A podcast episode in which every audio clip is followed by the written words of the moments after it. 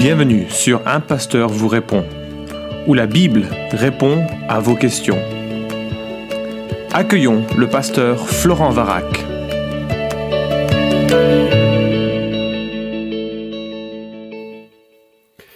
Qu'est-ce que sola scriptura L'une des cinq affirmations principales qui caractérisent le mouvement de la réforme? Tu as remarqué, j'ai pas commencé par euh, la question est posée parce que c'est une question en fait qui me vient des responsables du site Tout pour sa gloire. Nous allons commencer une série de cinq podcasts dédiés aux euh, cinq solas de la réforme. Parce que figure-toi que nous célébrons cette année les 500 ans de la Réforme. C'est un mouvement spirituel qui a contesté la spiritualité catholique dans ses fondements et qui a donné naissance aux églises protestantes. Nous sommes en octobre 1517. Un prêtre augustinien du nom de Martin Luther est furieux à l'encontre de Tetzel qui vient prêcher euh, dans son diocèse. Tetzel avait été chargé par le pape euh, de recueillir des fonds, il le faisait en vendant des indulgences, c'est-à-dire que les gens pouvaient acheter leur pardon, un, pardon euh, signé de la main du pape, en fonction des offrandes que recueillait Tetzel. Or, Martin Luther, c'était un homme qui avait eu la conscience torturée. Il cherchait à vivre de manière parfaite et droite, il n'y parvenait pas. Il passait des heures au confessionnal sans trouver de paix. Et d'ailleurs, euh, il paraît que son prêtre en avait tellement marre qu'il l'a renvoyé à lire les Écritures.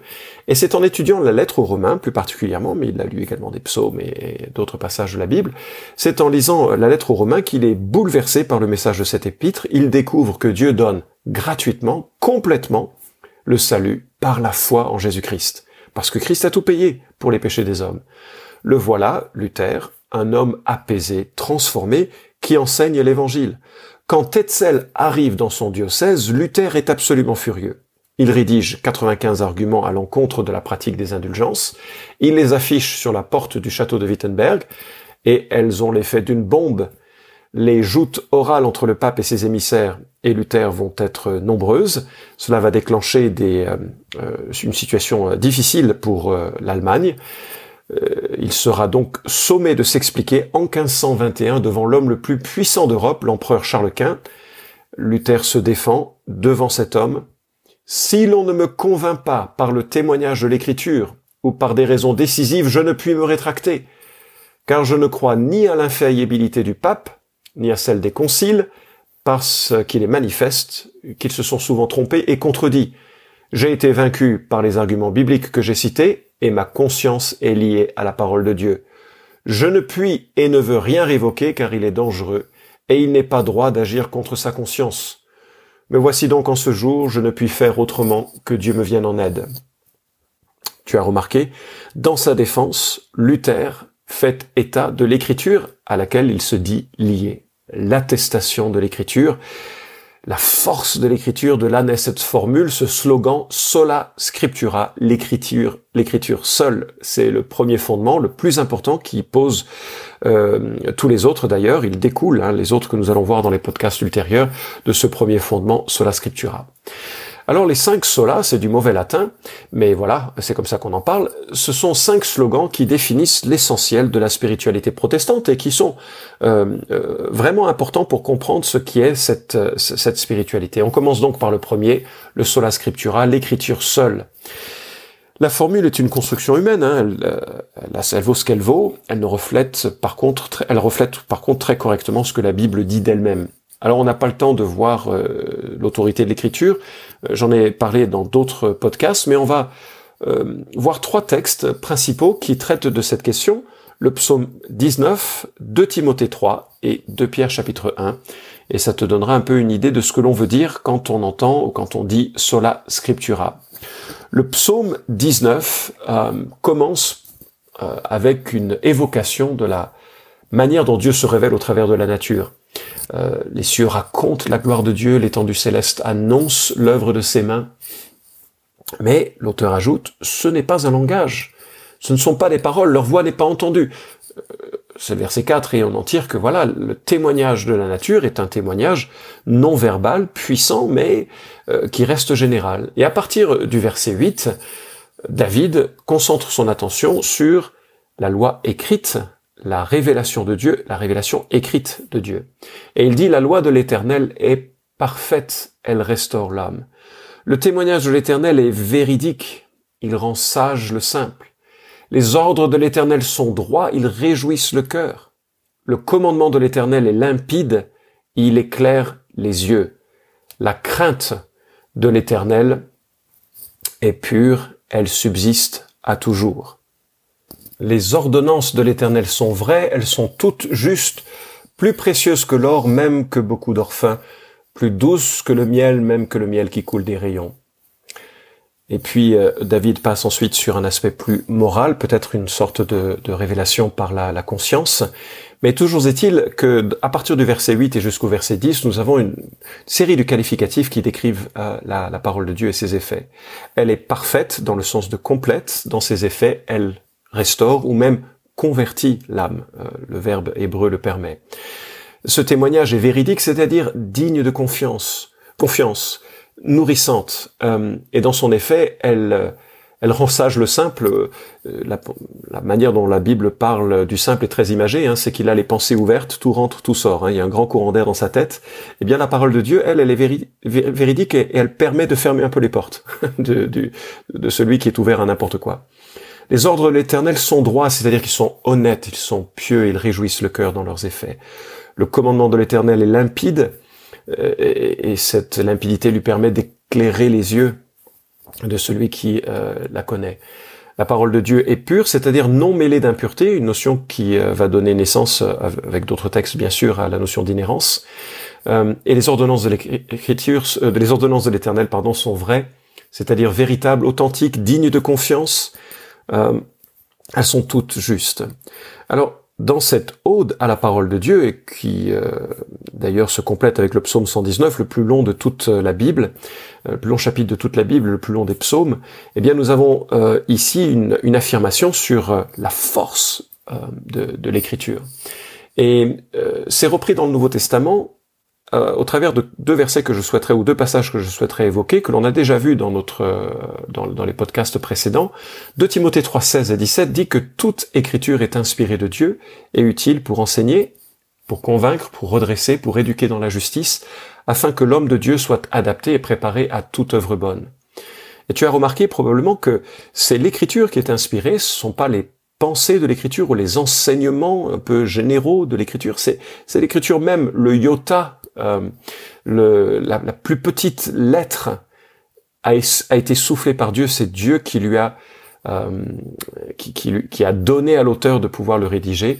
Et nous avons dans l'écriture originelle, c'est-à-dire celle qui est euh, les autographes, ceux qui viennent de, des, premiers du premier auteur de, de, chacun de ses écrits, nous avons là la pensée même de Dieu. Et elle est utile pour enseigner, pour convaincre, pour redresser, pour éduquer dans la justice, afin que l'homme de Dieu soit apte et préparé à toute œuvre bonne. C'est-à-dire que l'écriture qualifie, qualifie l'homme de Dieu, qualifie l'individu qui veut vivre selon Dieu. L'apôtre Pierre euh, souligne qu'il n'y a aucune prophétie de l'écriture qui ne peut être l'objet d'interprétation particulière, car ce n'est nullement par une volonté humaine qu'une prophétie a jamais été présentée, mais c'est poussé par le Saint-Esprit que des hommes ont parlé de la part de Dieu. Et donc on ne peut pas euh, prendre l'écriture et en faire dire ce que l'on a envie en fonction du siècle, de la culture ou des sentiments que l'on en a. L'écriture doit euh, être étudiée telle qu'elle se présente, on doit comprendre, chercher à obtenir le sens originel qu'a voulu donner l'auteur de, ce texte, et en, en tirer le sens, on n'a pas le droit d'être particulier dans son interprétation. Pourquoi? Parce que c'est le Saint-Esprit qui a poussé ces hommes à rédiger euh, la Bible. Alors qu'est-ce que ces versets impliquent? Eh bien ils impliquent trois choses. La Bible dit exactement ce que Dieu voulait dire, c'est ce qu'on appelle l'inspiration de l'écriture. Dieu a présidé au processus de rédaction. Deuxièmement, la Bible ne dit rien qui serait susceptible de nous induire en erreur. C'est ce qu'on appelle l'inhérence de l'écriture. Elle est infaillible, elle ne donne, elle ne contient aucune erreur. Elle est exactement ce que Dieu voulait que euh, nous connaissions et troisièmement, la Bible nous dit tout ce qui est nécessaire pour vivre la vie chrétienne. Et c'est la notion de suffisance de l'écriture. La Bible suffit pour comprendre qui est Dieu et pour comprendre ce qu'il attend de nous et ce la manière dont il veut que nous vivions et la manière dont il voudrait que nous soyons en relation avec lui. Alors à l'époque, cette formulation était nécessaire pour euh, souligner que ni les conciles, ni les papes, ni les prêtres n'avaient d'autorité. Ils ne pouvaient définir la vérité comme euh, euh, ils en avaient pris un peu la coutume hein, de, de s'ériger un peu en docteur et prononcer les choses bien contraires à, à, la parole de Dieu et à la Bible. Donc, aucun pasteur, aucun prêtre, aucun pape, aucun rassemblement religieux ne peut dicter des doctrines qui seraient contraires à ce que la Bible dit. Alors cela ne signifie pas pour autant que toute connaissance est réduite à l'écriture, hein, bien entendu. La connaissance scientifique, technique, artistique ou historique est en grande partie externe au contenu même de l'écriture. Et cela fait partie de la prérogative humaine de comprendre, nommer, gérer le monde que Dieu a créé. Mais le sola scriptura signifie quand même qu'elle dit vrai sur tout ce qu'elle dit, y compris dans ces, domaines évoqués. Par exemple, beaucoup d'historiens contestent la réalité de la sortie d'Égypte dans les termes où le livre d'Exode en parle. L'inspiration, l'inhérence et la suffisance de l'écriture répondent paisiblement, avec foi, à ce que l'écriture dit, et non aux conclusions temporelles et souvent issues de, préjugés, de présuppositions des historiens qui contestent ce que la Bible dit. Si le sujet t'intéresse, ça t'intéresse, je t'encourage à lire un article que j'ai rédigé pour le compte de Évangile 21 sur l'inhérence de l'écriture. Tu vas sur leur site et tu tapes euh, euh, inhérence de, la Bible ou de l'écriture et tu retrouveras cet article. Alors, qu'est-ce qu'on fait aujourd'hui de ce scriptura? D'une manière toute simple, Certaines personnes ont une haute vue de l'écriture. Ils l'aiment, la lisent, cherchent à la comprendre, et surtout la croient, et surtout essayent de la mettre en pratique, parce que c'est comme cela qu'ils comprennent euh, ce que Dieu est, ce que Dieu attend. Ils euh, considèrent qu'on ne sait rien de Dieu, rien de la vie, rien de l'histoire humaine, si ce n'est par l'écriture. Et donc il y a cette sorte d'attitude finalement qui voit dans l'écriture un, quelque chose d'extraordinaire, de, il la respecte, et en aucun cas il cherche à en minimiser le contenu. C'est par l'écriture que je sais que Dieu a créé le monde, qu'il a aimé ce monde au point d'offrir un salut parfait en Christ, malgré sa déchéance, malgré son péché. Je le sais parce que l'écriture le dit, je sais que Christ est Dieu, qu'il prépare une place pour ceux qui se sont confiés en lui, en lui seul, pour le salut. Je le sais parce que l'écriture le dit. Et il y a là une démarche de foi. Dans d'autres podcasts, je me suis efforcé de démontrer pourquoi la Bible est crédible, et ici je ne parle juste que de la confiance en cette affirmation sola scriptura. Alors voilà, je t'encourage à être serein quant à la validité, la force de l'écriture, et à développer vraiment une, euh, un grand respect pour elle, une haute perspective sur euh, sa valeur et son témoignage. C'est l'essence même de ce que peut être euh, le sola scriptura de la réforme.